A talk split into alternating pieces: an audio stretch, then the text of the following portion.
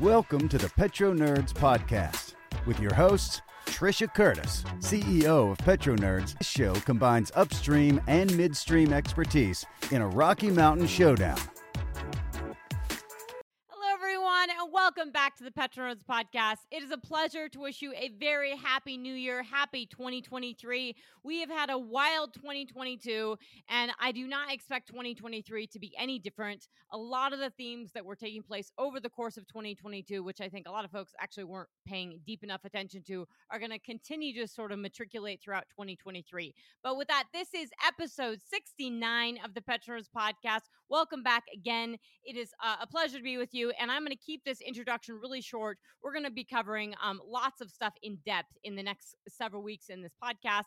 Um, so we're going to keep this one, uh, this intro short because this is a, a long, longer podcast. This is a conversation that I had with the Women in Oil and Gas Association, a lunch tech talk. Um, there's some great questions. We cover everything from crypto and why oil prices are, why there's compression in oil prices that maybe not reflecting fundamentals and tightening of the market and lack of liquidity in trading, all the way to some some questions on you know my business and and how it started and and what I'm doing. But we also talk about what's going on within Russia. What is the supply and demand fundamentals in in oil and gas, and just sort of really, uh, it's a really nice recap, really, of what's going on over the course of 2022 um, in the crude oil space.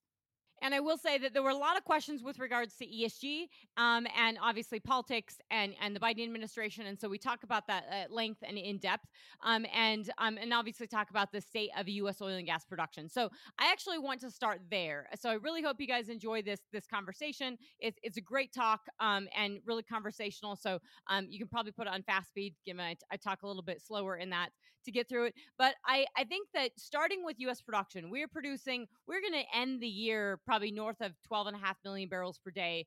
Um, we're 12, 12.4 million barrels per day right now for U.S. oil and gas production um, as of October um, of 2022. And we are looking at, we're looking at over 121 billion cubic feet per day of natural gas in the U.S.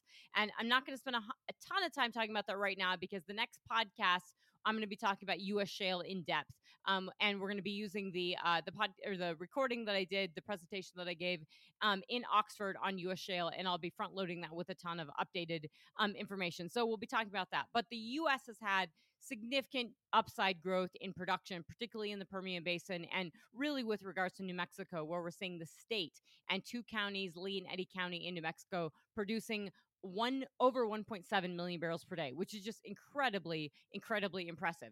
Um, so with that backdrop, um, we obviously have a lot of production. We have Russian production that's been more resilient than expected, um, and we've had not as much cuts on the OPEC side as expected as well.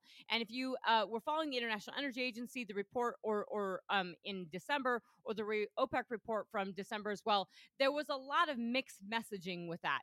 And I think it's really important to timestamp this because when I did this podcast with the Women's Oil and Gas Association and had this conversation, that was November 16th, and we are at January 5th. So right now, with the timestamp, we are seeing WTI at 73.88. Brent at 78.90. Um, Henry Hub has, wow, we are seeing a three handle, 375 on Henry Hub that has really come down. And we are seeing Dutch TTF at um, 20 bucks and 27 cents. So that has really, really come off a cliff. Um, a lot of that is attributed to storage and um, and not less demand. They they're pushed demand down, and also now we're having warmer weather in Europe.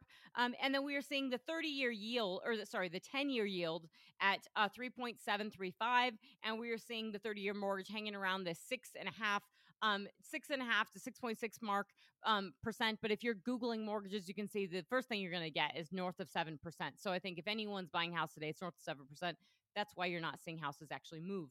Um, and so if we're looking back at November 16th, we have had a walloping of loss on oil prices and net gas prices. So November 16th, WTI was 85 59 brent was 92.86 so we are below 80 bucks for brent right now and i i don't you know, last year, a lot of people had pressed me at various events. You know, I was at um, in Pittsburgh over the summer, um, or actually early spring. And I know JP Morgan, Toby Rice had pushed me on stage to ask me about, you know, where oil prices were going to be because I was far more negative than a lot of the folks on stage.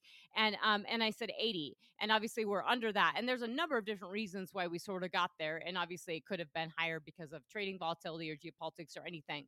Um, so not saying I I, I was uh, you know right all year by any means. But the point is is that the reason um you know Petronerds and the reason I thought that oil prices were going to be suppressed is because of the slug of really bad economic data.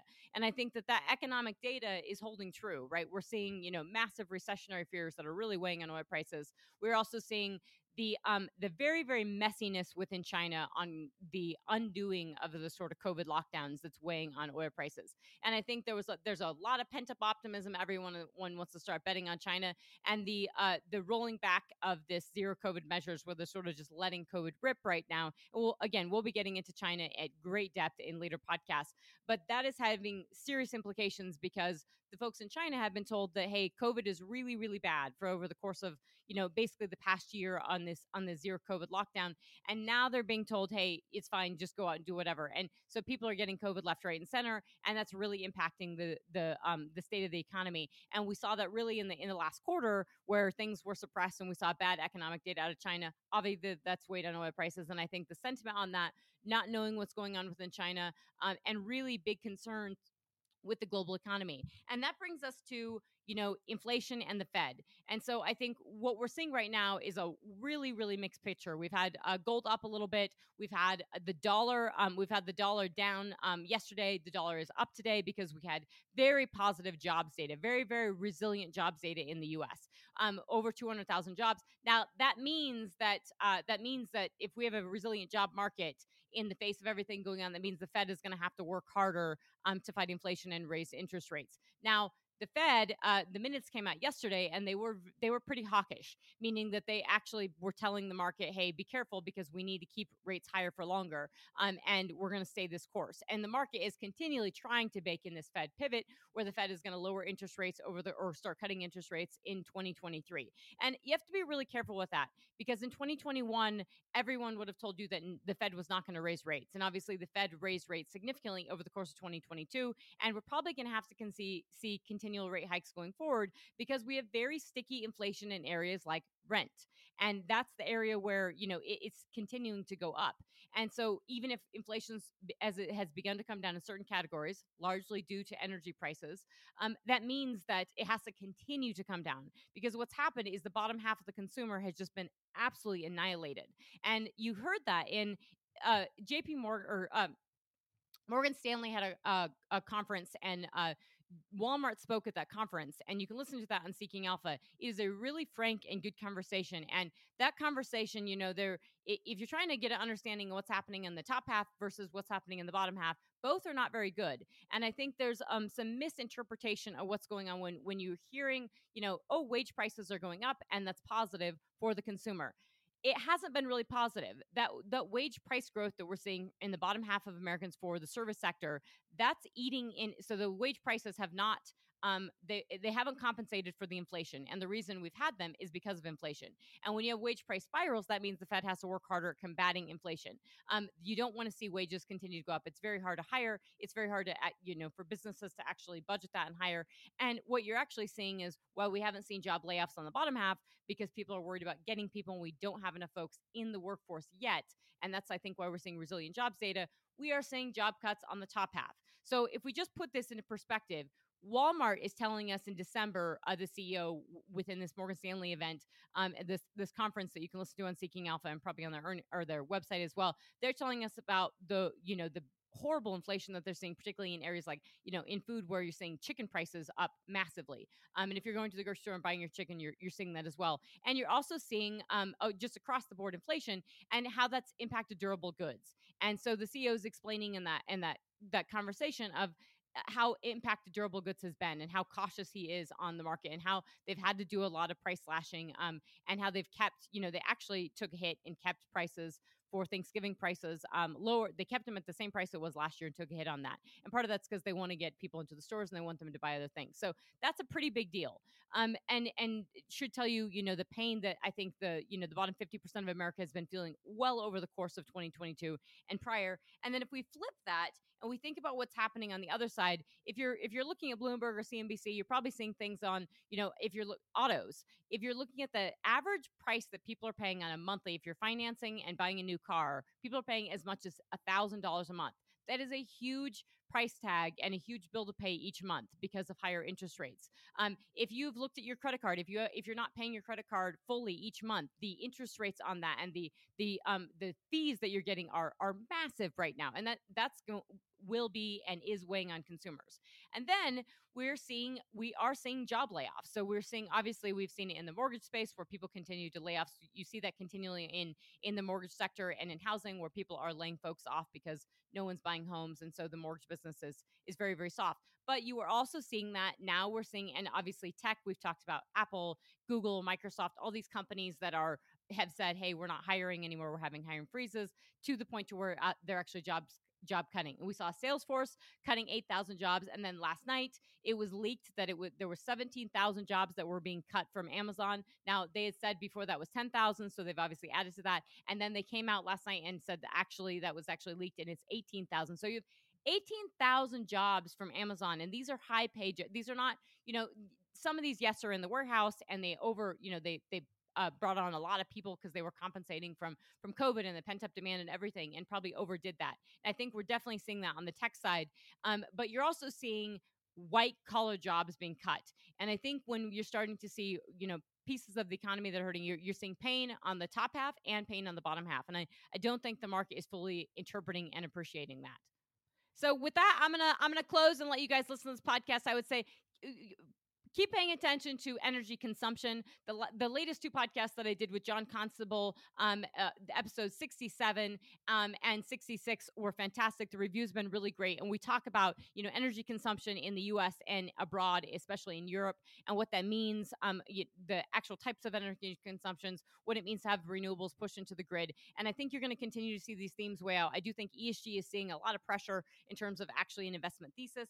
And I think, you know, the war in Ukraine is still ongoing. Um, we have seen a Europe cut back on actual crude that they're getting from um, from from Russia, but we have not seen them actually cut back on product. And so that crude has just sort of worked its way around the globe. And we have seen pretty resilient production over the course of 2022 for Russia. So some themes, and obviously we'll be talking about China. So pay attention to Russia, energy consumption, and China.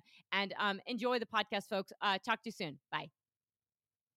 This is uh, Trisha Curtis. She is president and CEO of Petro Nerds, a, a company she founded almost eight years ago. Trisha is also the host of the popular and highly respected Petro Nerds podcast. Uh, you are missing out if you have not listened to her podcast. So go subscribe, take notes, learn. Um, Trisha can be described as an expert of micro and macro market intelligence and an authority on matters of geopolitics, oil and gas production, and technological change in our industry. She is globally recognized for her knowledge of U.S. shale and unconventional oil production. Ms. Curtis has been asked to speak and present at numerous conferences and forums, including for OPEC, the Department of Defense, Exxon, BP, Oxford University, Stanford University, the Canadian Energy Research Institute, Brookings Institution, and on and on and on. Um, she was even an invest on an investor panel with the oil minister of Bahrain in the Middle East. Um, Ms. Curtis is a research associate for the Oxford Institute of Energy and has published several reports on U.S. shale production. Um, we're not done yet. Prior to Petro Nerds, Trisha was the director of research, upstream and midstream at the Energy Policy Research Foundation in Washington, D.C. Here, she spearheaded their contracts with the Department of Energy, analyzing geopolitics evaluating, reporting, and presenting on future North American crude oil upstream production and midstream transportation options. And she also researched China and international economics. Just a ton of impressive accomplishments you did at the um, Energy Policy Research Foundation. Trisha got her master's in international political economy from the London School of Economics and Political Science. She wrote her dissertation on Chinese national oil companies. She got her undergrad degree from Regis University here in Denver, where she double majored in economics and politics and graduated uh, summa cum laude. Trisha is a Wyoming native, but grew up in northwest Colorado and southwest Wyoming around the oil and gas industry. A third generation working in oil and gas industry. A third generation working in oil and gas, petroleum might just be in Trisha's blood. Trisha, thank you so much for uh, volunteering your time to be here with us this afternoon um, for the Women's and Oil and Gas Association of Colorado Technical Lunch Fireside Chat. Um, we're going to kick off this fireside chat with some of Trisha's technical insights and analysis of the current and future oil and gas markets and some of the key issues affecting uh, production that we're seeing right now. And then we're going to dive a little deeper into uh, the woman behind Petro Nerds. All right, there's so much happening in the world right now. Um, just to name a few, I mean, the midterm elections, um, inflation is up, mortgage rates are rising, um, there's recession fears, uh, some recent tech layoffs in the tech industry with Amazon and Twitter. We've got our ongoing war with uh, Russia and Ukraine. Um, China is still dealing with strict COVID shutdowns, and there's lots of discussion about the net zero goals and um, climate concerns. Those are being discussed right now at the UN Climate Change Conference. Um, it is hard to figure out where to start, and I'm fascinated by the work you do because there's so many of these factors, variables, metrics that you look at and analyze to make your forecasts and predictions on the oil and gas market. Um, I was thinking of starting with, you know, we can see the increase at prices at the pump. Um, prices and stocks in oil and gas are going up as well. Um, 2022 has been a profitable year for a lot of operators, um, but yet uh, production is, is still kind of stagnant and it's not keeping up with the demand. There seems to be a big demand that's still there. I hear conflict about that as well. Like, why is not our production ramping up um, to meet the need, the demand? Um, what's going on behind that? Yeah, so um, thank you very much. And those were exceptionally kind words, and thank you for being here today. Um, so I think, firstly, um, production is ramping up. So I think there's a, you know, energy illiteracy in this country and around the world is huge. Um, so I uh, spend a lot of time speaking with a lot of different folks and love that the podcast is sort of an outlet to talk to people about just energy in general, but more so when I was in DC last week and we were speaking about this on a on a panel. And I think you know how many people understand that the US is the largest oil and gas producer in the world it is it's not as many as you think um, and so we talk about you know even in the international energy agency they'll put out their they just put out the report this uh, two days ago and it showed you know the big three oil producers and i mean the massive the gap in in how much we produce versus Saudi Arabia and Russia is significant, especially when you include liquid. So, firstly, I would say that U.S. oil production right now is about 12 million barrels per day. So that's 1 million barrels per day off of the high that we had in 2019 of about 13 million barrels per day. So we have climbed our way back, and you can see a massive drop in production and then this steady ramp up back. Now, at these oil prices, and when we saw a peak of you know $140 oil prices, which wasn't reality, but that was just you know, war fears and trading, you know, we saw obviously, you know, strong and healthy oil prices. So there, there's a lot that's pretty profitable in America right now to drill for. And we see that if you're looking at uh, the, the slug of operators, I mean, if you break out the public private operators and you see, you know, 400 rigs of private companies and 300 plus rigs of, of, public companies, and private operators have sort of dominated. They are poking a lot of holes in the ground. Uh, Chris Wright was just on CNBC yesterday, and he did a great job of sort of explaining, you know, why our how come we haven't seen a, a quicker ramp up in production? And I would say, you know, we have seen this steady ramp up in production, especially if we're going to, you know, as of August data, we're at 12 million barrels per day. You know, last year my predictions were that we would easily clear the year at 12 million barrels per day. And there were plenty of people that pushed back on that. Um, so I think, you know, ConocoPhillips came out with their earnings. They recently they've, they've been sort of iffy in, in, you know, where would it be at for production, but less about productivity and more about, um, in terms of how the well performance is and more about just activity. So how many rigs can you get back? And really, the labor shortages that we see across America, across the entire world, um, a lot of it due to fiscal lags and significant economic stimulus during COVID, is impacting the industry significantly. So the ability to get truck drivers to, you know, haul your frac sand, to haul your water, um, to actually efficiently have your operations, have people to have rig hands. I mean, it, there's a severe shortage of labor everywhere. And in America, we still have roughly two job openings for every one applicant. And that is, you know, everything's completely out of whack there, where the Fed is trying to raise interest rates and get that in line. Um, but it's definitely impacting this industry in terms of how, if we were to, you know, Biden administration loves to get on TV and say, you know, the industry needs to start producing more and send giving profits back to the consumers. Well, you know, the industry is working pretty hard at, at drilling these wells. And I mean, look at how many frac fleets that Liberty has and Halliburton has, and everybody's out there drilling and fracking these wells. Uh, but there's tightness and there's uh, inflation is a big deal in terms of, you know, we see inflation at the grocery store and at the pump, but it also is impacting the actual oil and gas business of drilling and operating these wells as the engineers and, and folks in these businesses, you guys in the room know this. If you're buying pipe, if you're trying to get frac sand, if you're trying to get anything, the cost of everything is significantly higher. And then if you can't get the people, everything gets tight. And so, you know, you're on the side of I want it, and the folks on the other side are on the side of you need it. And so the price goes up and, and everything gets messy. And that's definitely impacting. You've, we've heard from a slug of operators throughout the third quarter earnings season, and all of them cited inflation being a significant issue. And so we had even operators allocating several hundred you know, um, million just toward inflationary reasons of why their capex was increasing. Um, I would say there's some dis disinformation. Wall Street Journal came out with an article that was pretty seemed a little negative, and they, they tend to be. I mean, the stuff out of New York tends to be pretty negative on U.S. shale in just in terms of productivity. Um, and I would say that they they didn't get that quite right. I was going through the wells, and if you look at you know ConocoPhillips, um, you can actually see that their breakdown, and they cited them in the article, so it's worth it's worth taking a look at. So the breakdown, if you look at their well performance, say in the Delaware Basin, um, yeah, their year-over-year well performance is slightly down, but if you actually look at their gas performance, it's way way up. So if you take it on a barrel of oil equivalent basis, which I don't love to do, I like to separate both.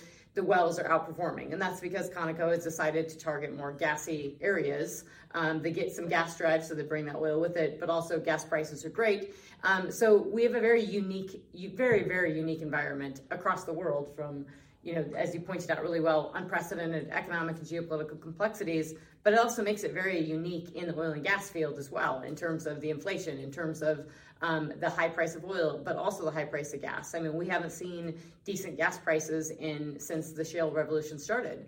Um, so now we see them, and so looking individual operator behavior, which I used to tell people for years, is really what you have to do. Um, if you look at Pioneer's natural resources call, you know, it wasn't great. Um, it was uh, they're a little heavy on the ESG side, in my opinion. Um, but they also had pretty bad well. Per- their well performance was not great, and so they had to. Sh- they showed that in a couple slides. You know, year over year well performance was down. You know, clearly they whether it's spacing or longer laterals, you name it. Um, and you can see this that everybody's drilling longer laterals. I mean, that's why we don't have to have as many rigs as we needed before.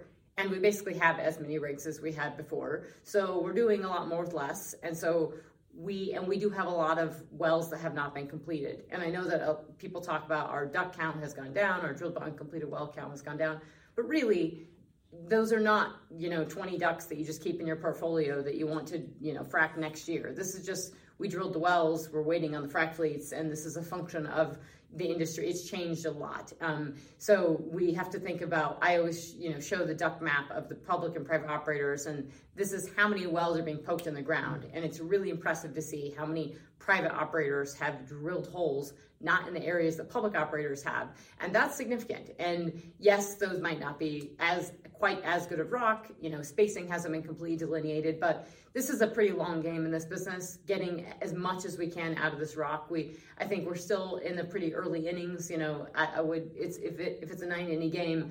You know, I'd say we might go into. Um, you know, we we might have a couple more innings uh, for sure after those nine innings. Um, but I would say this is also a. I mean, we're not certainly in the first couple innings, but we're not done with it either. This is not the ninth inning. Um, and if, if, that's the case, then we're going to go to 10 and 11 because The Rock has a lot more left to give. So with that, I just think people have to, we sort of have to caveat every time we get an earnings season and we see this data. And most earnings calls now don't don't talk enough about the technical side anymore. They don't talk about production as much.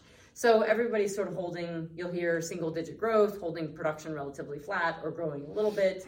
um, talking about inflation. Um, but I, you know, look at Diamondback and look at their well performance, and you know, look at the average lateral lengths, and then just look at you know, they seem to be doing a little better now. Maybe they're spacing slightly wider. I mean, there's tinkering, but the point is, is, is overall, you know, 12 million barrels per day, and the Permian north of 5 million barrels per day. We've clawed back a lot. Um, and we've done it in the face of inflation, in the face of a you know a pretty negative, a very very negative regulatory environment. Meaning you know saying, hey, we're not really open for business for oil and gas, even though we're producing it. Um, and I think that's something really really big to point out is that um, you know you can't actually ask operators to be drilling and producing more unless you were to make some changes, like hey you know, unemployment, I mean, unemployment increasing and having more people to work in the oil field, that's going to happen. I, it, it's sad to say for unemployment. It's, it's good for this business. It's actually good for the people who are eventually going to lose their jobs. But as unemployment rises, this industry is probably going to be one of those industries that are hiring. That's going to be good from an inflationary standpoint, from a tightness standpoint, from labor. I know a lot of folks don't believe me on that, but trust me, it is coming.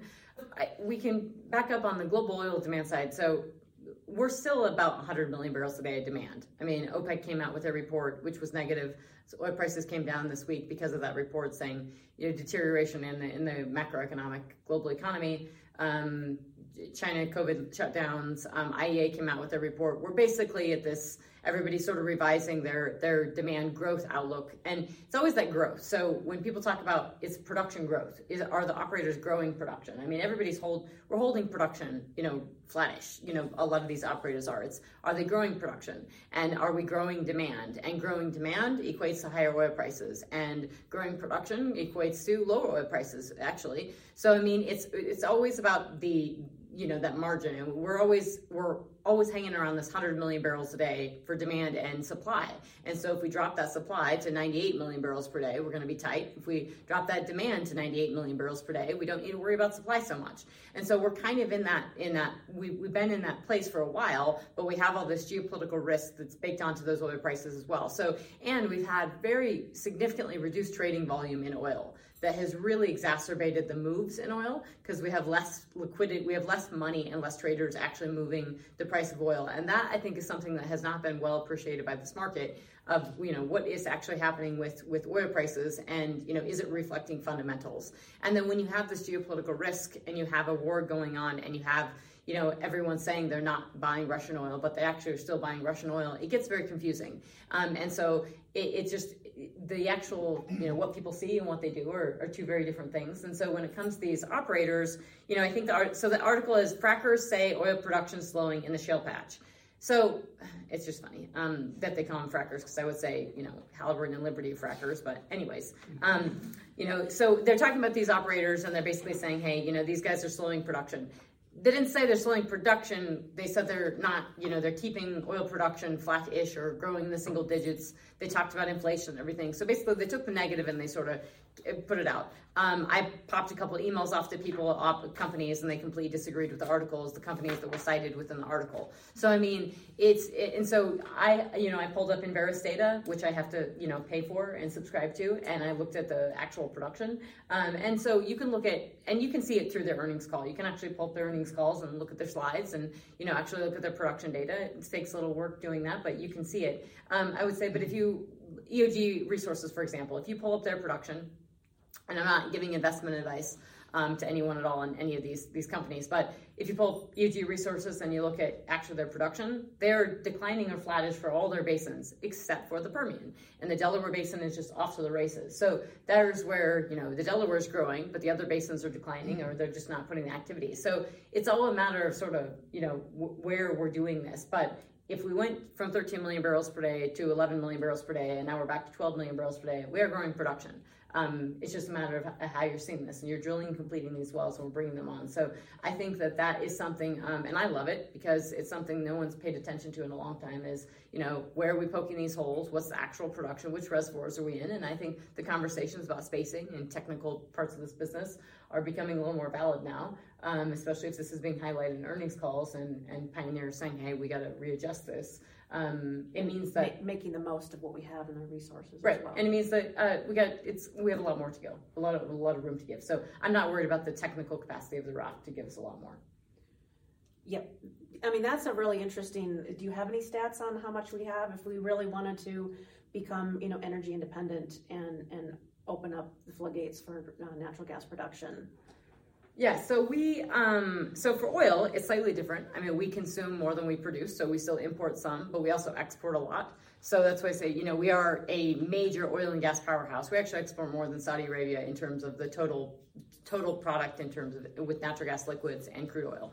Um, so we produce 12 million barrels per day. Saudi Arabia is producing under 11 million barrels per day, or were they were just about to hit that 11 million per day mark, and in Russia producing about 10.5 million barrels per day, and they're set to decline a little bit because of their uh, because of the OPEC plus cuts, which Saudi Arabia and Russia will take the brunt of. Russia was probably already declining, so that's baked in.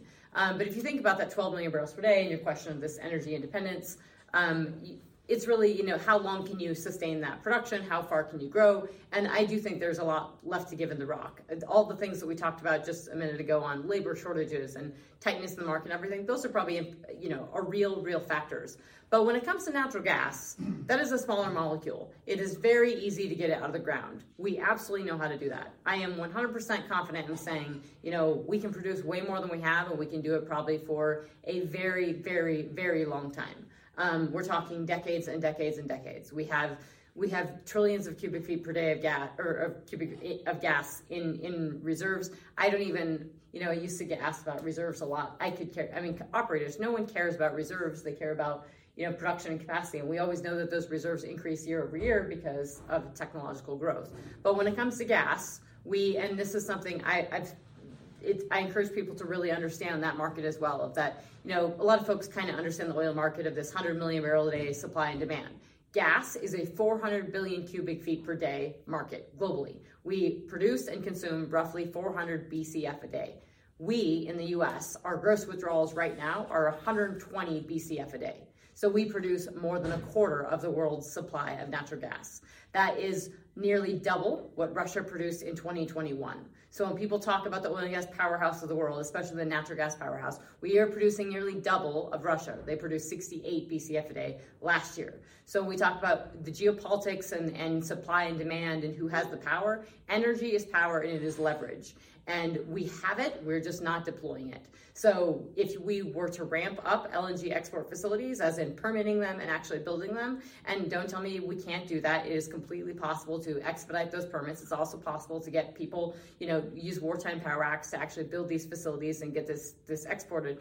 But we have some issues with that because Europe is, you know, Europe did get, you know, hand off their energy security and their geopolitical power and leverage to Russia on a silver platter. And this has been really complicated because they also, I mean, this is kind of in the name, I mean, is in the name of very, very aggressive green policies, you know, wanting to reduce their CO2 emissions and just pretending that, you know, they'll figure out a way to, um, you know, solve for the natural gas problem. So they'll just let Russia, they'll bring in all the natural gas from Russia and then they'll just solve for it, um, not using it later. So what happened was, if you look at that production and, and consumption of natural gas for Europe, it's a really bad chart. It's the like not to do chart of for everyone. And its consumption is like this. So they're 55 BCF a day of consumption and production is like this. For the last 10 years, they've just been going on this, this trajectory up in consumption, down in production. They produce only 20 BCF a day of gas. So that gap is massive, and that's largely was largely filled with Russian imports. And their Russian imports, their exposure was nearly nearly two BCF a day was liquefied natural gas imports, LNG imports from Russia, which by the way have not gone away. They're still they're still bringing that in. The pipeline imports, they would have continued to take those pipeline imports. The only reason they're not taking them is because Russia shut off the damn pipeline. Um, so they were getting about 16 BCF a day of gas from Russia via pipeline. And so we they shut off, you know, Nord Stream 1. They never flowed Nord Stream 2. So it's really a situation where you have Russia had maximum leverage on on Europe. And it's not about the money for them. I mean, this is a very long game. This is a long war. This is uh, very intentional, very methodical. And so they've had years of this leverage building up. And so yes, they get money from natural gas, but not as much money as they get from oil. And those oil imports from Russia have not gone down really, but they've gone down by a little bit.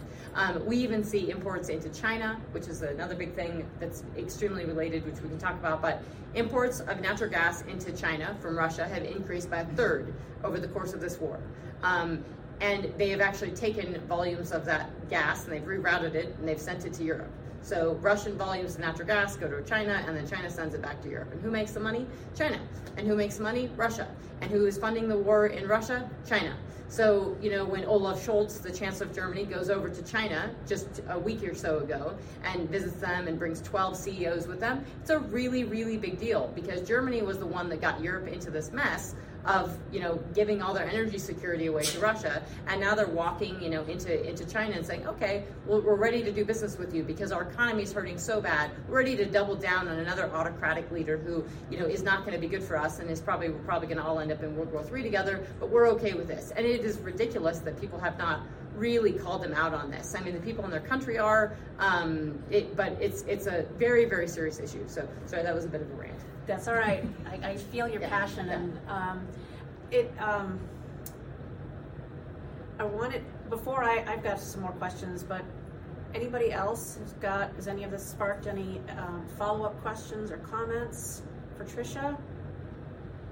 from my experience over the past this year in particular, we have so many workload issue, and that directly contributing to the low and you know behind the production, and we have to play a lot more catch up. Mm-hmm. So, what are your comments on that? Like how the whole thing, because each of the well it should last between twenty to thirty years, and now we're seeing that like before we even produce the oil, so that's the risk, and it's gonna maybe put the bad taste in the you know publicity about the environmental responsibility and whatnot.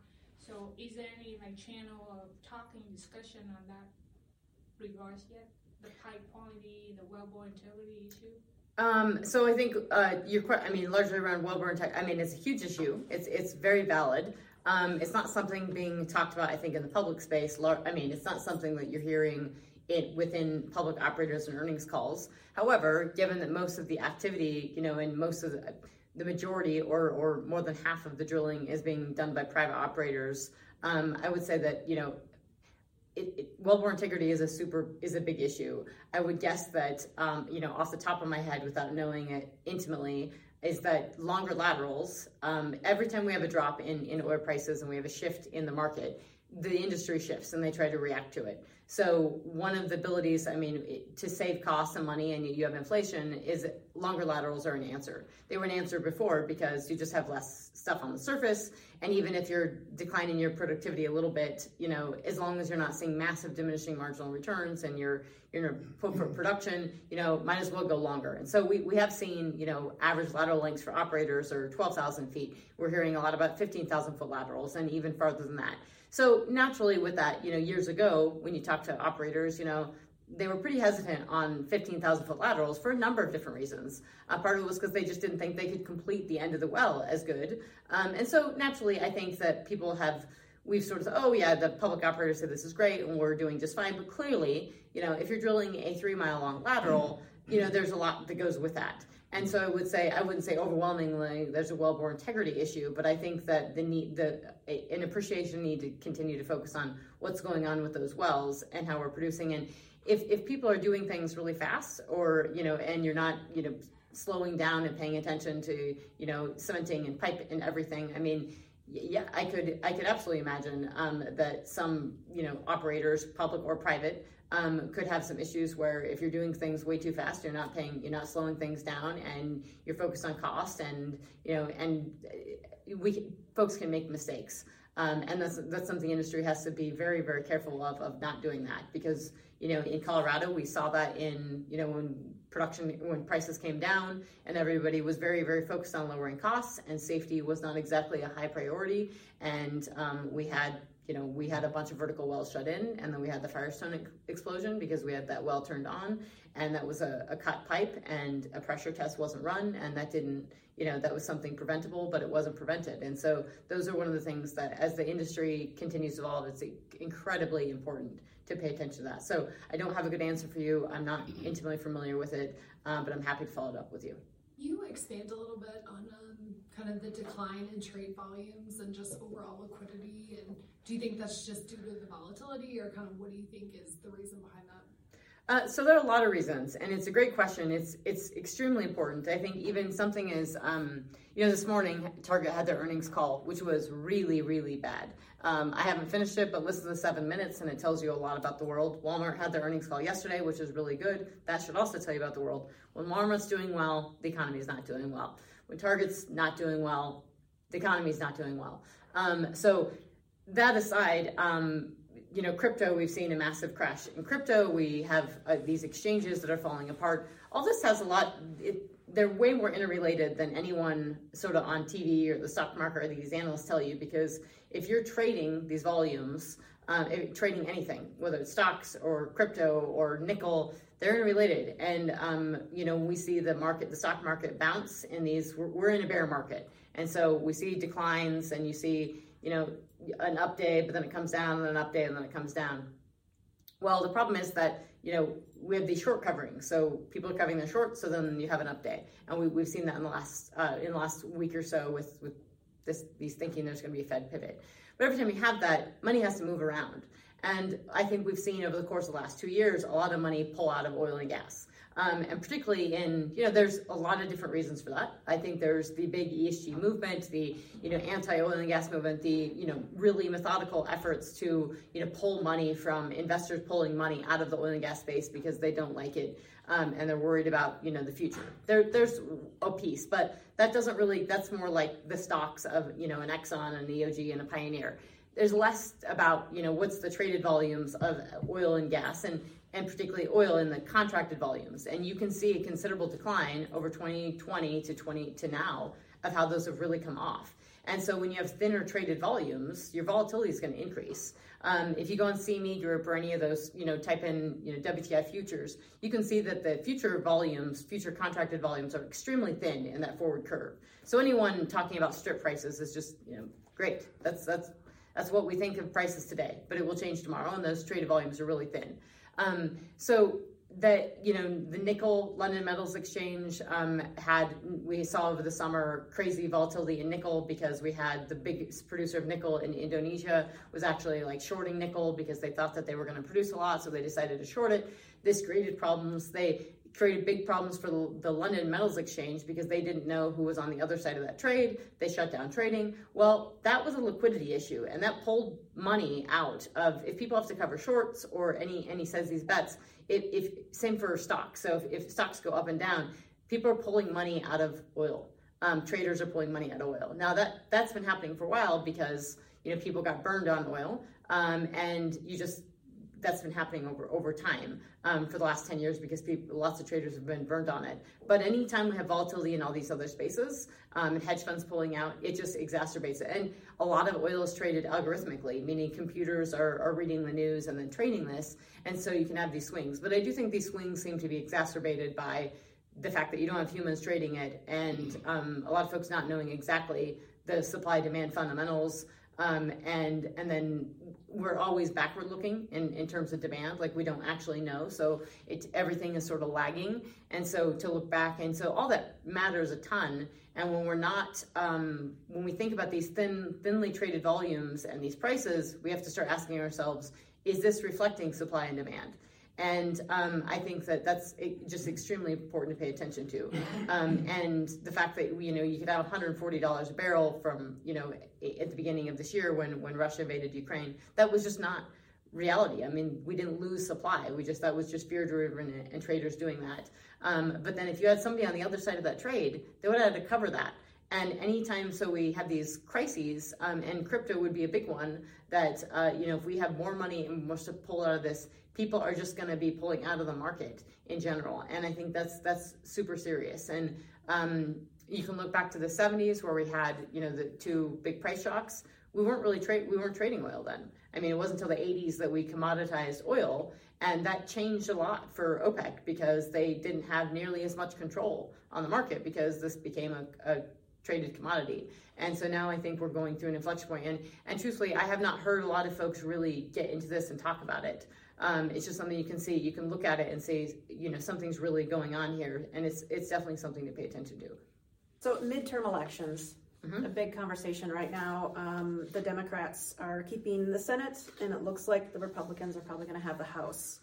Um, I know you've, you've, you have shared and you have um, particular feelings about the Biden administration and their stance on oil and gas. Um, but for those of those of us who maybe not been listening to the Petro Nerds podcast, um, can you share a little bit more about how um, how are our current administration's policies affecting the market and and uh, natural gas production?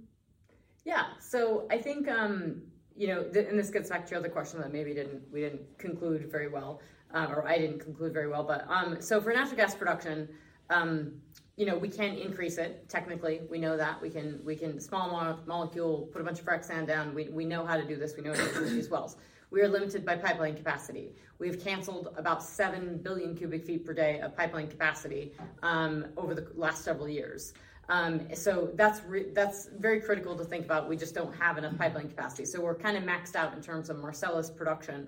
In terms of growth, we're not going to see much coming from Marcellus because we don't have the past pipeline capacity to move it. So that's a significant issue, and we haven't built a new pipeline um, in several years. So that's a big issue for oil and natural gas. There's full stop. Um, and that's multiple under multiple presidencies that's taken place. Started really with Obama, um, but it's and, and, you know Trump wasn't able to get Keystone XL built. Um, it was permitted.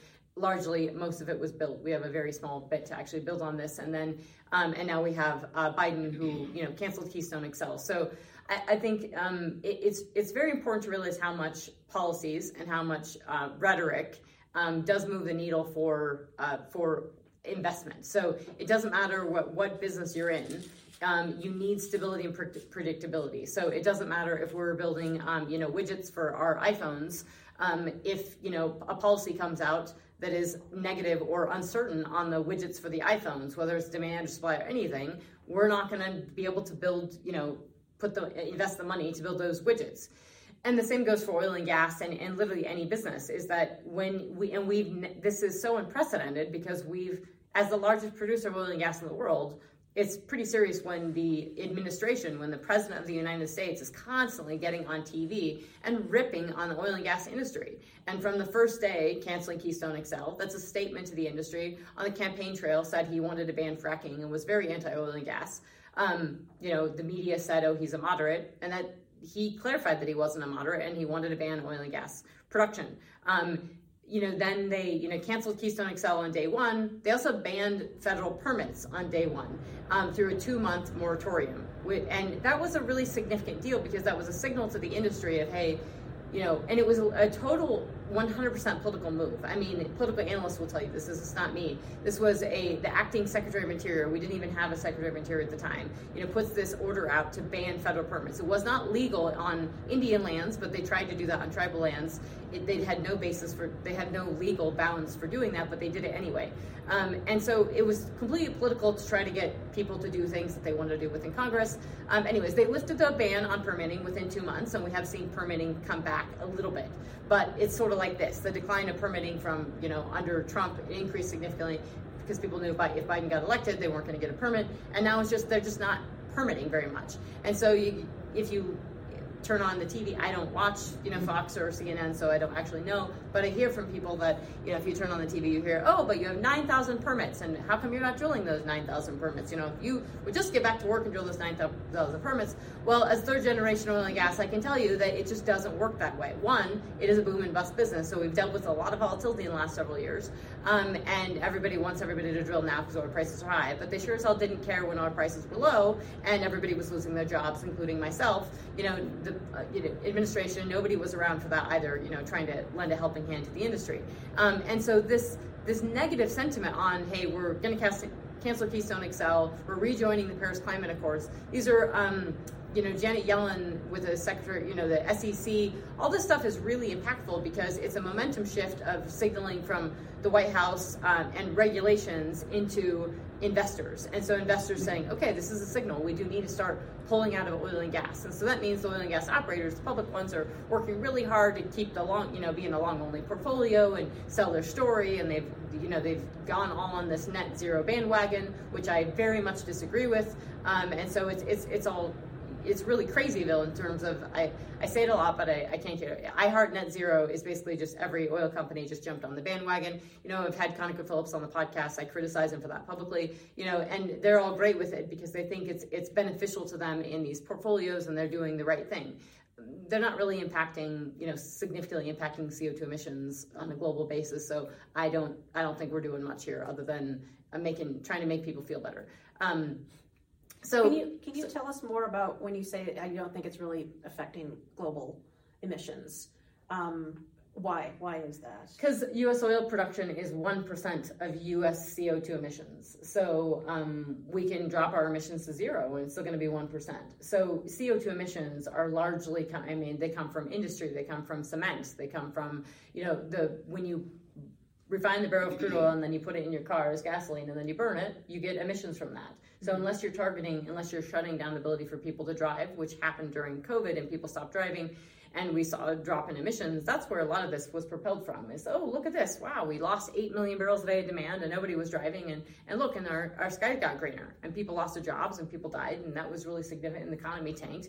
But hey, we, we dropped emissions. And that's really what the International Energy Agency and, you know, um, and the UN and, and all these reports, that's sort of what they are echoing is, is, mm-hmm. is that. But the point of, of, you know, this administration the the negativity or the anti-oil and gas.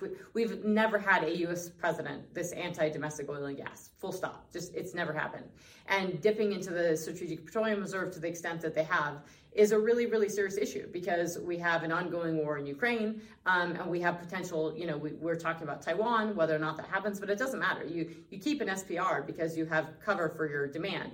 Um, and so it's a serious issues that we've dipped into this piggy bank and we have 10 days less. We had about 30 days of supply in that SPR. We have 10 days less than we did before, um, and we continue to sell that off, um, largely for political reasons. You're only supposed to dip into it, you know, for, you know, if you actually need it, not to lower oil prices. Um, so you have that, and you have a, and then you have these talkings, um, you know, from certainly people in Congress are talking about windfall taxes, but you have the administration not alluding to windfall taxes. You have real talk in the administration about um, export bans, so not allowing re- or reducing or not allowing the exports of liquefied natural gas to lower the prices of natural gas domestically, and also gasoline and diesel, because we do export a significant amount of refined you know, product, which is diesel and gasoline. We export a significant amount of natural gas liquids in the form of propane um, and other natural gas liquids. So huge, huge volumes. Um, which yes, you could we would tank the market. You could certainly do. I mean, but it's really messy. So when you're when you're alluding to a windfall tax, so you're literally telling operators, hey, produce more and drill more and why aren't you drilling and producing more? And largely that's because they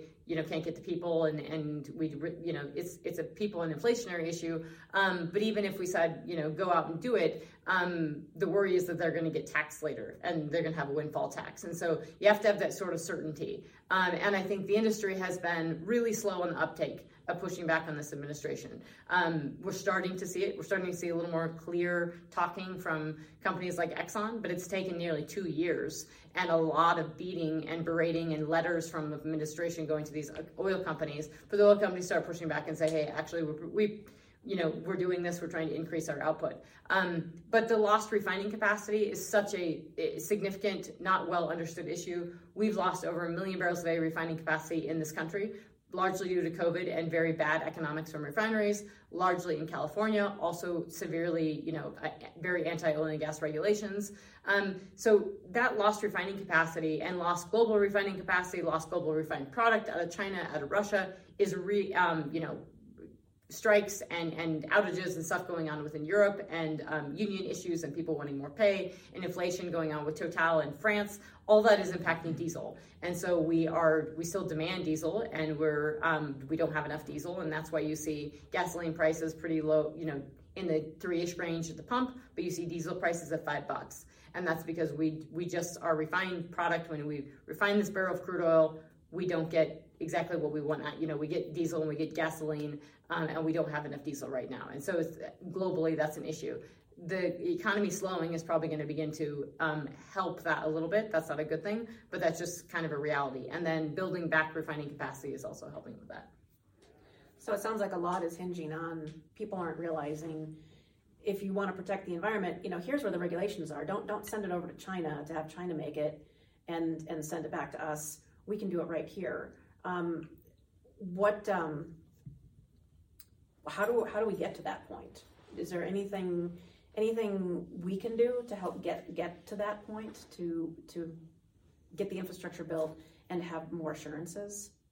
Yes, um, I do think there is, and I just I just had Toby Rice with EQT on the podcast, and and we we really do disagree. He thinks we don't, but we do disagree in, in terms of the crux of the core of this problem, which he thinks is CO2. And he's a publicly traded company, so he's, you know, has his right to his statements, but you know, it's not about CO2. It's just not about, this is not about emissions. So I think for years, I've, I've kind of, you know, battled with a lot of industry leaders and, and governors in the state, um, you know, directly and been very forward with them of, um, that we're just not focusing on the right things. And you know, there's been a back and forth about you know whether we not education works, and I don't really think education worked well in the state, especially if it's coming out. No offense to, to COGA or API.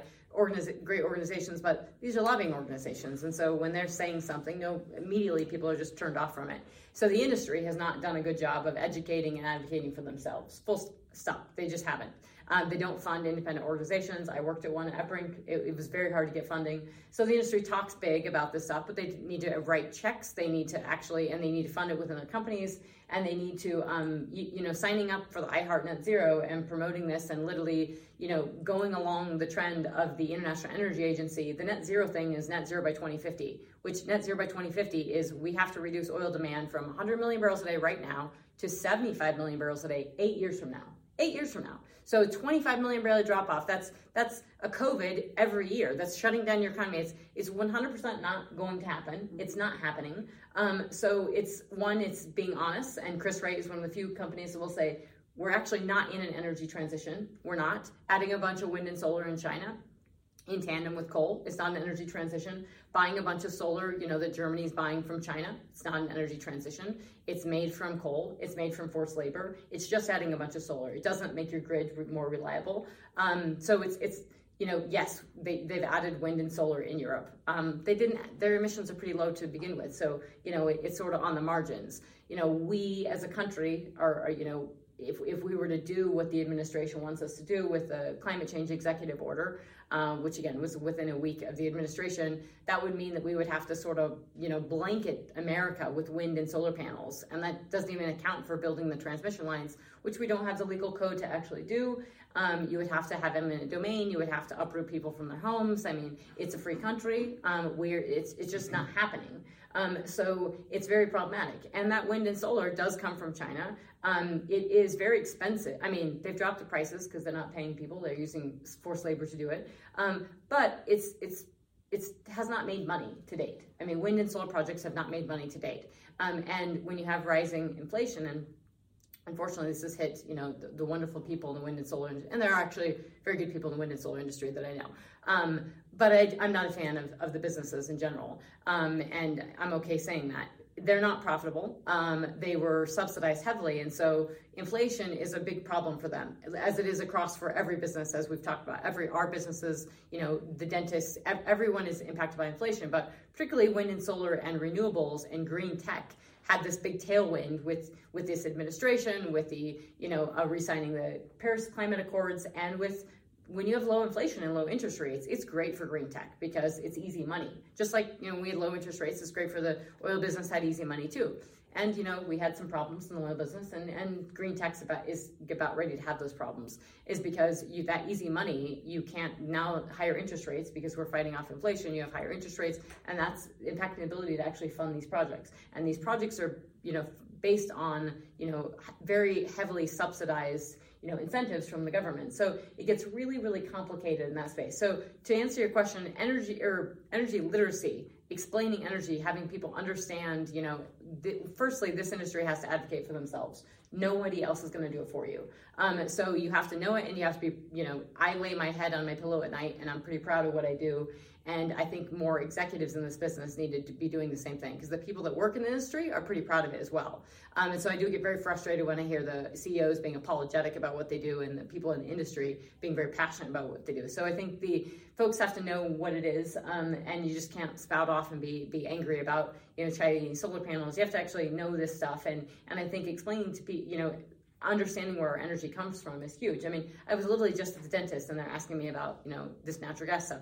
People don't understand, you know, what's actually going on within Russia and, and Europe. And so that education, I think, is huge and in understanding what we use um, and where we're actually going as an economy. And also that, that you know, to um, many people who are obviously on the promotion of natural gas, it is cleaner. Um, from an emissions standpoint and a pollution standpoint, it's cleaner than coal, except you know, if you can't build a pipeline, it, it really doesn't matter. Um, and so, and there's a lot of issues with pipelines that have not much to do with CO2. They're more not in my backyard types of things, and massive anti-oil and gas movement. So, I'm not saying energy, I, I'm not saying education will solve this problem, but it is a, it is one step in the right direction, and it's a bare minimum that this industry has to um, one advocate for themselves, and two, um, you can't duck and cover, which the industry has. You know, my whole life I grew up around production um, and you know whether it's Exxon Valdez or Deepwater Horizon and, and the oil spill, it was a duck and cover. No, with this industry and, and then and then fracking, we didn't face it head on and explain, hey, here's what's done wrong and here's why we are going to do it right. Explaining to people how it can go bad and why we're not going to do that again, or how we fix that, or why it's not you know fracking is safe. Um, and then what we do now, it, that's really critical. But the industry didn't do that. They just said it's safe. Um, and then you sort of, you know, you allow all these interests. And, and China and Russia are heavily involved in this. I mean, Russia paid for and promoted the anti-fracking movement in Europe. And China um, is is really, really promoting, you know, climate the issues around climate change. The International Energy Agency sat down with China um, several a few months ago, and they agreed to not work on climate change, on solving it, but to promote as an issue. Um, so as long as they, they'll promote it as an issue and they'll talk about it and they make this a big deal, and then China will continue to sell the wind and solar panels um, to all of us. And you know this big thing, uh, the COP program going on, and all these G20 and all the meetings taking place right now. A lot of this last week, the focus was on getting Africa and these developing countries, getting them access to to, to clean and green energy. Well, that clean and green energy they want uh, that comes from China, and that's paid for by they want 100 billion from developed countries like the U.S. and Europe to write a check to these countries to go buy the wind and solar panel from China. So of course, if I'm China, I'm I mean I'm sol- I'm creating the problem. I'm promoting. I'm you know have more emissions than anyone in the entire world with coal, and I'm selling the solution. So it's a win-win-win, which they say a lot in their terminology. It works out perfectly for them. It doesn't work out perfectly for the rest of the world, and it has is not we're not reducing CO2 emissions. You mentioned you had the conversation at the dentist. What did that look like? I mean, did you cull it down to just two or three bullet points, or how did you how did you convey that education?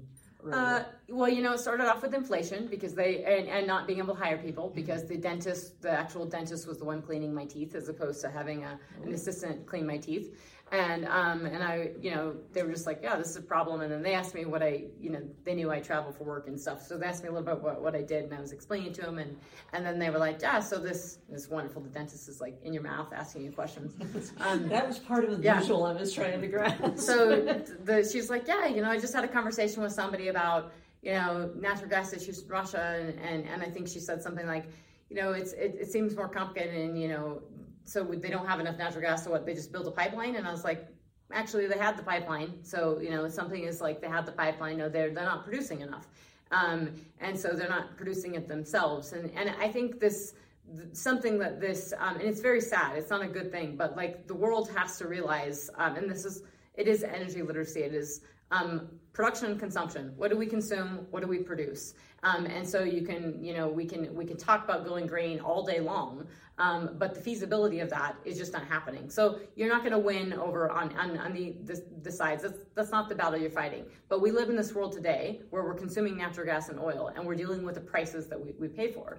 So I think that basic knowledge of okay you know Europe is is consuming gas, but they're not producing gas, and so they're and they're getting it from Russia. So now where do they have to get it from? They're getting a decent amount from us from LNG, um, but all the storage that they had was was from was from Russia. So now we're going to have you know come they're having a pretty nice calm winter right now in terms of weather, um, unseasonably warm fall. We've we've seen that in the East Coast as well. Um, so we'll see how that that comes in. So I think it's it's having those conversations and and distilling it down. And I mean I basically I, I didn't get much out of my mouth because I had hands in my mouth, but I was just saying, you know, yeah, that's what I do, and, and this is, you can't just build a pipeline. Um, it's a, a, lot more complicated than that. Um, my Uber drivers all become listeners to the podcast because, you know, they say, like, what do you do? And I'm riding in a Tesla, and we talk about that and the, the whole thing. And, and it's usually a very, uh, I get usually a handshake by the end of the ride, and you know, tell me about your podcast. And these people who we, you know, would not probably agree on many things, but the stuff that you know, them filling up their tank or them plugging in their vehicle, um, this all matters. And I would say it also matters significantly now because electricity prices are going up, and we had pretty stable prices. And now that you know, people are paying for, if we were all buy a green vehicle today and we all plugged it into our houses at night, the grid would just break. I mean, we just wouldn't have the power. So that's a it's a really serious issue. Um, that's why I say, you know, it's not happening because it's actually not happening. The system isn't created and, and built for this. And it's it's not to rip on the industry, but it's the data points tell you that only 3% of, and it might, sorry, it might have increased slightly in 2021, but coal production and coal power fire generation increased massively in 2021. Um, so wind and solar power generation is like 6% total of total power generation in the entire world. That's not an energy transition, just full stop, it's not. Um, so that's uh, when when people talk about this where it's coming from, and then you know if the sun doesn't shine, we don't get enough you know power. If, if we don't get enough rain, we don't get enough um, hydropower. If we don't get enough wind, we don't get enough wind power, and those are really serious, really serious things. Um, and that's where that energy security, and I think this comes back to your question on those traded volumes. I mean, um, just just where we started, it was about it was fall of last of 2021 when this energy security crisis started. Was when we saw oil prices jump up to $80 a barrel. That was when um, people started switching out in Europe natural gas to power, natural gas out of the power, and they started burning diesel and that was when and that started the diesel problem that we're having. Um, and it also started i mean just oil prices going up. And so this dislocated everything. So we're in such a unique environment in terms of the oil market. Um, and it's there's a gazillion moving parts. Um, and you do have to look at fedex and walmart and target to understand where the economy is going. And you do have to follow you know actual production. And you do have to know what's going on in other parts of the world. And i can tell you um, it's exhausting. There's a, there's a lot going on in there. Um, so all these moving parts, and, and then you have to be able to explain it and help people make good business decisions with it. And it feels scary a lot of times. I'm going to give a lot of presentations, and everybody's like, oh, "This is just awful," um, and you know, there's something. But it's actually knowledge is power. And um, and so the more you understand this, the more you can actually help with business decisions, whether you're inside oil and gas or you're outside oil and gas. All businesses are connected to it, and so it's it's being able to you know understand this stuff and, and know what impacts your business, and then making the right decisions. And there will be opportunities. Um, there will be opportunities, you know, in and outside the oil and gas industry as this economy backslides, which which it already is. Um, and this industry is probably poised to be okay in this recession. I mean, we could see oil prices greater. That could happen. I mean, we have volatility everywhere, um, but we're probably going to see pretty, you know, healthy levels, and that means that this industry can also, um, and this is an opportunity for this industry if other people are letting jobs, you know, letting go, and this industry is hiring, and that is already happening. I'm seeing people move from tech and they're moving into the oil and gas business. That's huge. Um, and so that that's a way to educate people and also understand that this business is hiring. And you know, when we have a shortage of truck drivers, if we're buying less stuff on Amazon and we don't need the FedEx drivers, and they're furloughing people at FedEx right now, um, then that means more truck drivers for the oil and gas business and the frac sand space. That means that you're going to be less tight on that side. That means that when you're fracking your well, the guy's probably not going to quit. And if unemployment goes up, they're going to be a little worried about quitting. Um, so we're going to that will get back in line. That will ha- that's across all business. That's you know wind, solar to dentistry to everything is as that uh, unemployment rises, which I know people don't think is a good thing, but it brings things back into balance of the you know how many people are applying versus how many people are getting jobs. So yeah, the knowledge is key is is a good way to think about. Feels overwhelming. Knowledge is key uh, towards helping with that.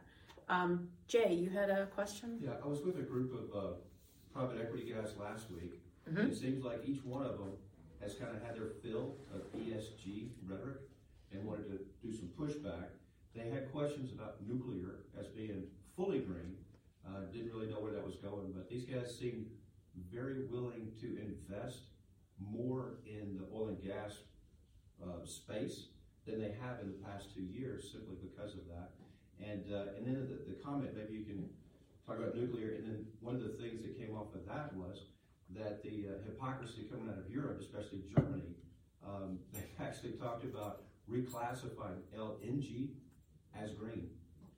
Have you heard anything about those types things? yes, all those, and those are great, uh, great questions and, and really good points, um, and good stuff to hit on. Uh, so it wasn't not even two years ago that France wanted to call um, they wanted to call gas fossil gas, so not natural gas. They want to call fossil gas.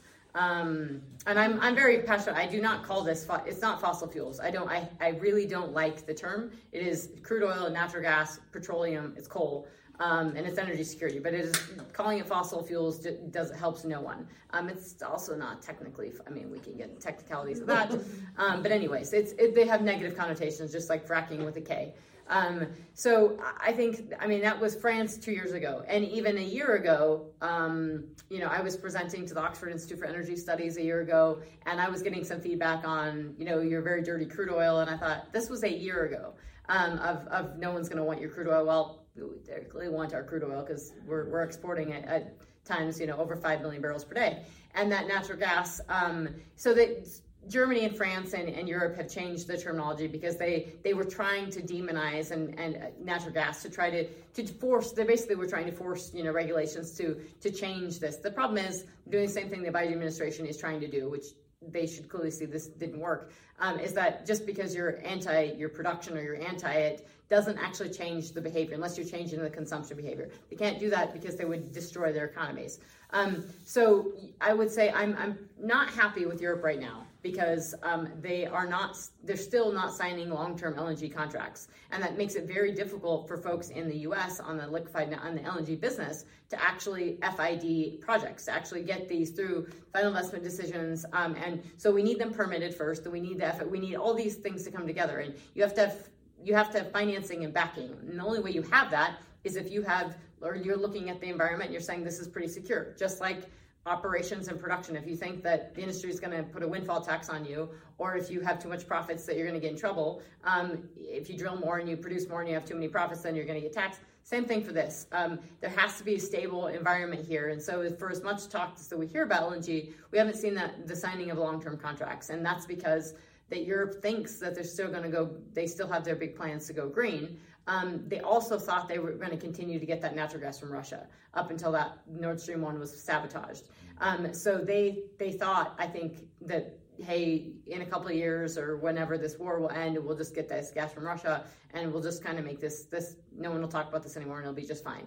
I think that's pretty clear that if if Olaf Scholz is going to uh, China and and you know saying business is most important above everything else, even though this is Europe, who should have you know are supposedly democracies and bastions of human rights um, to, to kind of begging China, it's it's a very very bad look. Um, nuclear is really problematic because, and this, this gets in the fragmentation of Europe. This is not the United States of Europe. This is a very different countries, different cultural, you know, everything. Um, they have their own political issues. They have their own culture issues. They have a standard currency, but that's not there's not much that holds them together.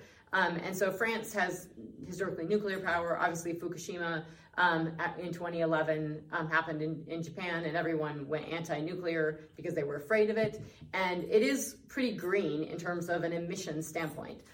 You know, what you do with with the spent, what we do with the waste is important to think about. Um, that water is still important. Um, I'm not anti-nuclear. Um, I'm just saying there, there's you know, the people that are very pro-nuclear, there's still issues with it. I think the micro reactors are very interesting. I think the technology on it, but truthfully, if you were, if it was all about going green, it would all be nuclear. But you have a lot of people who are anti-nuclear, so you have a lot of interest groups and everything.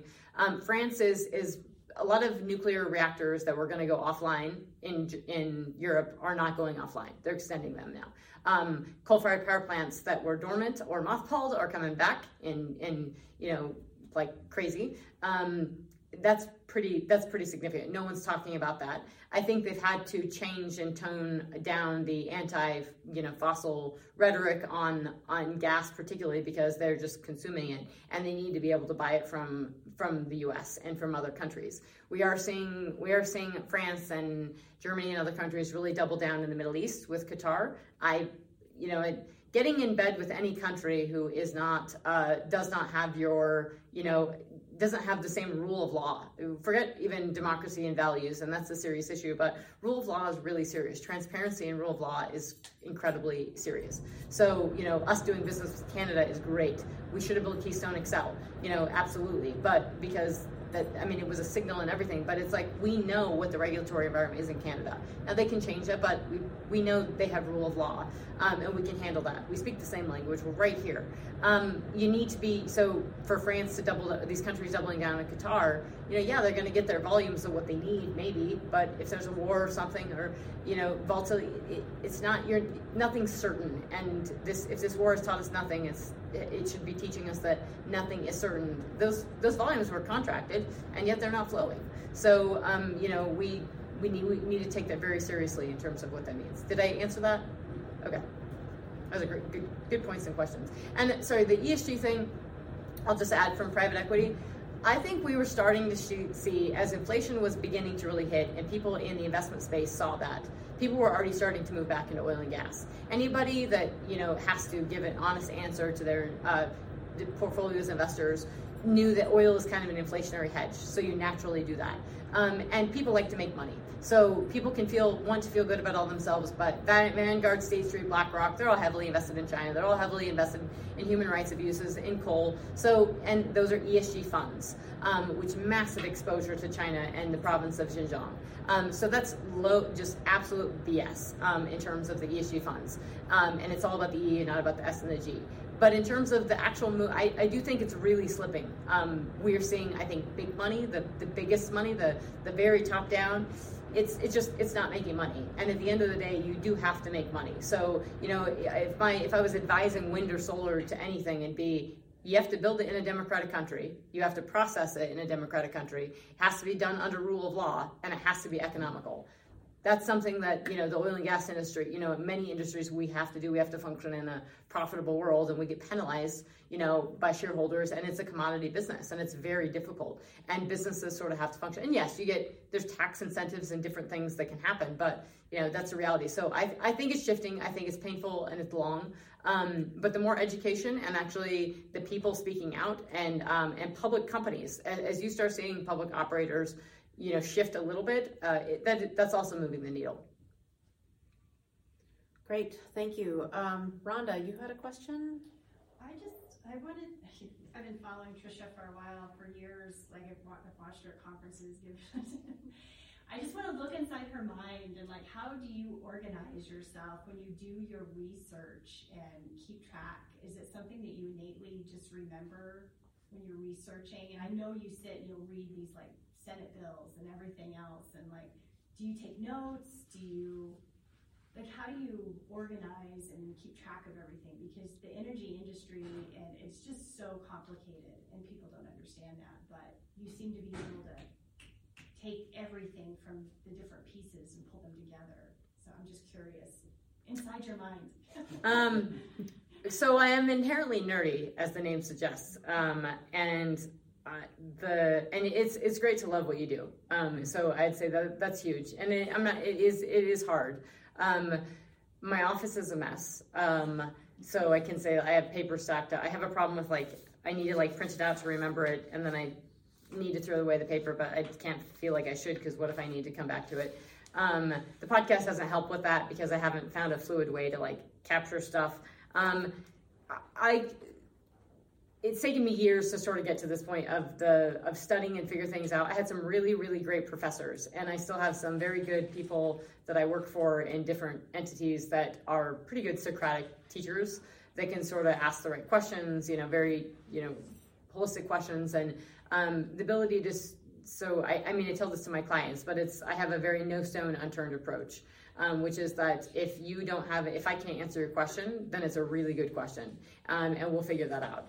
And as I was you know entering this business, you know as my my dad pumped oil wells, my grandfather pumped oil wells, so on the labor side, and I was entering it from you know going to college and realized that you know there was an immense amount of everything that it's all interconnected and i can study it. I can figure this out. And i had to self-teach myself enough engineering and, and basic engineering and like geology to really understand you know where's the bakken produced how does it produce why does the type of crude actually matter and and these things really were exciting to me because they did actually matter um, so I just would spend time with a lot of folks, go up to North Dakota, you know, take the rock jaw classes for five hours, being the only non-geologist doing that, and asking questions. And they'll be like, "What do you mean you don't know what an anhydrite is?"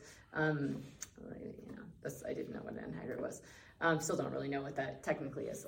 It's a blob in there. Um, but I still learned a ton because, um, and that was great because I, you know, people are really kind in this business. They're really kind of in most business when you're asking good questions. So I started out asking a ton of questions and being front row kid, always up in the front with my hand raised.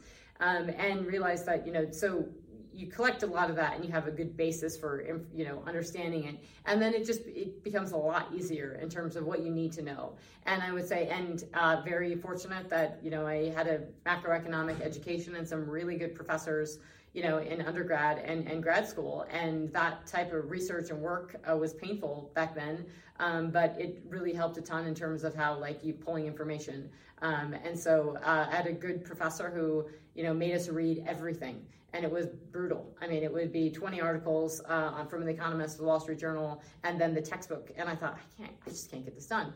But I realized that that was sort of it, right? It's the marrying of, you know, the basic textbook knowledge, calling BS on it, if that's real, and, and the actual data from, you know, the articles and stuff. And, and so it's a primary sources are the single biggest thing um, that I do is that articles and stuff are great, but I don't want the, if the article tells me that, you know, the New York Fed just came out with a, you know, what credit card delinquencies are, I want the New York Fed's credit card delinquency. That's what I want to see. Um, and that is those data points are really powerful when you're looking at that and then you're listening to the earnings calls of Walmart and Target because all those start adding up of that okay well these consumers aren't doing very well and these delinquencies are going up. And and so i would say the data is always there. It's the ability to sort of connect the dots. Um, and no i'm not great at you know keeping it perfectly. Note keeping i have messy pages. The notebooks are big. I like those. Um, and I do keep those like a uh, every day, you know, jotting stuff down. Um, and then it's having uh, I have a great uh, uh, individual who helps me with the data. Um, he's amazing. Um, he's with York, York Data Arts, and um, he helps a ton from helping me get things on Spotfire and and cleaning it up so I can I can present it. But a lot of it's just um, and it's spending time with companies and clients. and it's taking years to really, you know, get, getting much better at that, working with executives and, and engineers and you know what are the questions what are the problems and i, I call it um, it's ceo speak and it's i call them like the money charts of like you know converging multiple different data points into one beautiful slide that seems very simplistic um, but it gives that ceo all the answers they need to a question that they didn't even know they had. And um, that's the like that's like what i like to do um, and I, I enjoy it. So um, the more studying and the more putting it together and people's and good questions. It's when i get stumped that's the that's the greatest thing. Um, and so I, I had a question from a, a, client recently about the you know the uh, crude being out of whack and the traded volumes and that sent me off on a whole thing of of looking at that and now i'm stuck on it and now it's my thing um, so you know those good questions are and those those types of people and, and businesses are are sort of what drive it that's probably i didn't probably answer that very well so you i apologize okay notebooks, papers. yeah. Printing and re- reading primary sources. Primary sources. Yep. What is it about this work that does really drive you to do to, to provide this sort of consulting services? What what are you what are you giving that you're so passionate about uh, in your own words? It's uh, making a difference, um, and not you know I don't get credit for it a lot. For for many of my clients are not publicly known, and and uh, but I I get to do amazing work on China and geopolitics for certain entities, and I'm very passionate about it, and I love it. Um, and you know it makes uh, you know I go completely in the weeds for weeks and go dark for on, on China stuff, and you know I, I it does funnel back to this actually work on, on oil and gas production in the U.S. Odd, oddly enough, it's, it actually is is connected in different ways. Um, but it's that uh, I think it's still like the the a, I'm an A plus student, you know, so I, I still like the you know when I can go to a client and I can I always tell people I you know I'm not going to make you millions. Um, I'm not going to promise to do that, um, but I can promise I will save you millions. And um, it may take a bit to see that, but like you know if you can invest a little bit a little bit of time and money in me you know the you know you being six months ahead of your peers and so my clients are you know literally six to nine to 12 months they they've known all the stuff that's happening right now from a recessionary standpoint from where housing's going they knew that in january um, because I was telling them that. And they might be a little resistant to it, but I, I can now every quarter I can say, okay, remember when I told you this, okay? And then and it's it's a lot easier. So repetition is huge I, I, with with clients and people and and everything. And and um I love to learn, um, and I think that that you know I know we can always do better, and I think that education is just huge. Um, and so you know, educating people and helping, and that knowledge is power is it is absolutely huge. And you can solve you know studying all this stuff there. You can just we can solve a lot of problems you know, by connecting dots and dissecting this and, and, you know, so when people say, oh, we just can't do this, it's like, actually, I'm pretty sure we can. Yeah. yeah. Um, and, you know, let's, if we can't, let's figure it out. Sure. Um, so yeah, that's, and, and I would say, I mean, quite honestly, from a business standpoint, it took years to get to this point. You, I get, I still get rejected a ton. I get a lot of no's, and that's always painful. Um, but also going through, you know, losing a job um, and in, in the business of anti exploration, loving that work, um, but losing that during the downturn, and um, which is just a reality. A lot of people, I'm sure, in this room lost jobs in 2020 as well. Um, and having my business, and then doubling down on my business, and um, you know, having uh, no clients at one point, zero, and doubling down on it anyway. And then just uh, that helps a ton, realizing that no, as bad as it gets, the harder you work, you can work your way through it. Um, so I think the experiences, I mean, I failed plenty. I mean, there's experience of failure, working your way through it. It helps a ton looking and, I mean, I'm, I, we're going to be going into recession and it's, you know, it can create anxiety, but also knowing that, you know, the harder you work, you can make it through. That having, that being an entrepreneur and Yeah. being in control of that. I get that. Um, I know we are coming down to our time is, is about up. Um, where does your confidence come from? Am I going to stump you on that one? No, I mean, it's a, uh, like like is it so it, you you have a strong presence um you know when i first heard you i was kind of like deer in headlights you know and i i you probably get that often um but uh you, there's a confidence and um, i'm just curious was it something you kind of always had is it have you had to teach yourself it did you have insecurities that you had to overcome being in the oil and gas industry did you already know about them because you are third generation with your family um, curious if you could share some more about that. Oh, those are good questions. Um, so, firstly, it, it's really humbling to be around great people and people to say that stuff. So that's awesome. Um, I think I I would say confidence is not natural. I'm I'm the baby of three girls. Um, so I, I always tell people I didn't I wasn't born with the embarrassment gene. Um, so I just don't get embarrassed very easily. So always from being little of you know I can't dance, but I'll go dance in front of people. Um, I can't, you know, I, and I've never been shy of like, you know, asking for the, you know, speaking out. I've just, I've not, I haven't been shy. I had some severe learning issues when I was little because I couldn't see or hear um, and didn't know my ABCs. So I was probably five, couldn't read until I was in second or third grade. Um, so that probably was a bit of, uh, I was, I was anxious to sort of get, you know, catch up and get ahead and, and loved uh, books, but I couldn't actually read them. And so, but I never had an issue of speaking out. Um, I just never, I always, I, I, I, and I'm the baby, so maybe I, and maybe because of disabilities, I wanted to get heard. Um, but being youngest too, you just, I, you just, my older sisters were embarrassed to do stuff and I was not. Um, and I couldn't sing either, but I would, you know, I'd sing at our Christmas things that we had with my grandfather. Um, and I couldn't, I couldn't carry a tune, but I would memorize all the words. And it's so sad. Um, just know, knowing all the words in your head and, and can't get the tune out at, at all, like completely tone deaf. Um, so I would say it's it's not. And I know people say like uh, you know the fake it till you make it. I, I have insecurity issues. Everybody has you know the things that they worry about or concerned about or anything. Um, and certainly, I mean, uh, I I want to you know I'm a serial entrepreneur. I'll have multiple businesses. I would like to have a bigger, you know, big businesses and people under me. And people would say, "Oh, just you know, you haven't managed people." And I would say, "It's not this industry; it's everything. You always have somebody always saying, well, you, what is the thing? You know, you haven't done this, and you haven't done this, and you haven't done this." Um, and it's like, okay, well, yeah, and I'll do them someday. You know, you know, we will get there. You haven't until you have. So you just do it exactly, and and that's I think one of the biggest things people always are are so like, well, I don't have experience in this. Well, most people that sort of like charge ahead, never had experience in that stuff before, they just go do it. Um, and so I say that that go doing attitude. My my dad always said I uh, just grab the bull by the horns and just r- run with it. And I think being a being a kid from Northwest Colorado, Wyoming, I was pretty shy. I mean, in terms of just I didn't I was with wasn't ready to leave home with college. And then once I got there and realized, well, I am I've already left home. So and Denver was a huge city. Then it was sort of like well, I want to do everything. I want to just experience everything. And I was on scholarship, so I really wanted to get every dime, you know, everything I could out of my education. And, um, you know, I had a lot of, I mean, I, I, I thanked Bill, Governor Bill Owens because I was on the governor or Governor's Opportunity Scholarship. And um, he told me he, there's so many people that come up to him literally on the street and and you know say thank you for like these opportunities.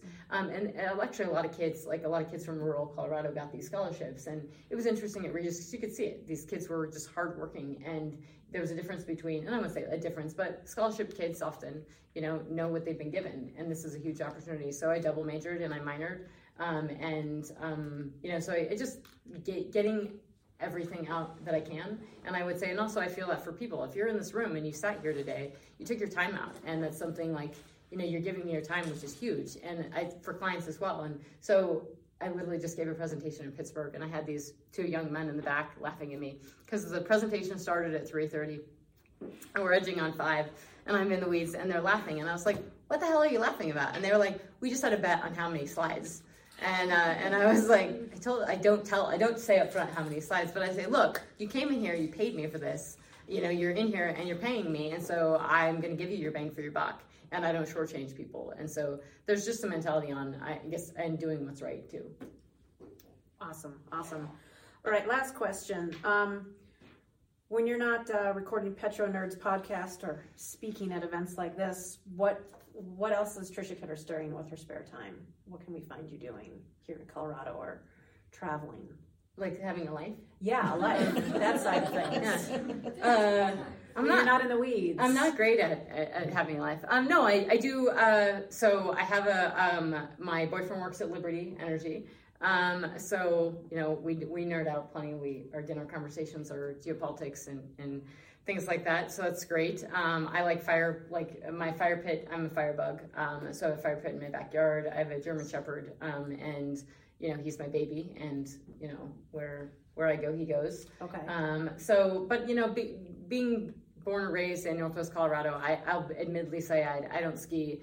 Um, so I'm not, you know, I'm not going to the mountains every weekend to do that. And I, my family is, uh, you know, hugely important to me. So my free time, you know, if it's not, you know, if it's not carving out time on relationship stuff and, and you know, managing, because he travels a lot too, managing that, managing all of that, it's uh, spending time with my family. And, um, and I think the last two years have taught me that I, you work really hard so you can carve out that time to, to be with your family. So my, I have, you know, th- three nieces and a nephew and they're amazing. And so uh, my family is extremely important to me. And that's, uh, yeah, so fire pits uh, and, and family, and German Shepherds. German Shepherds and boyfriend. And boyfriend. Yeah.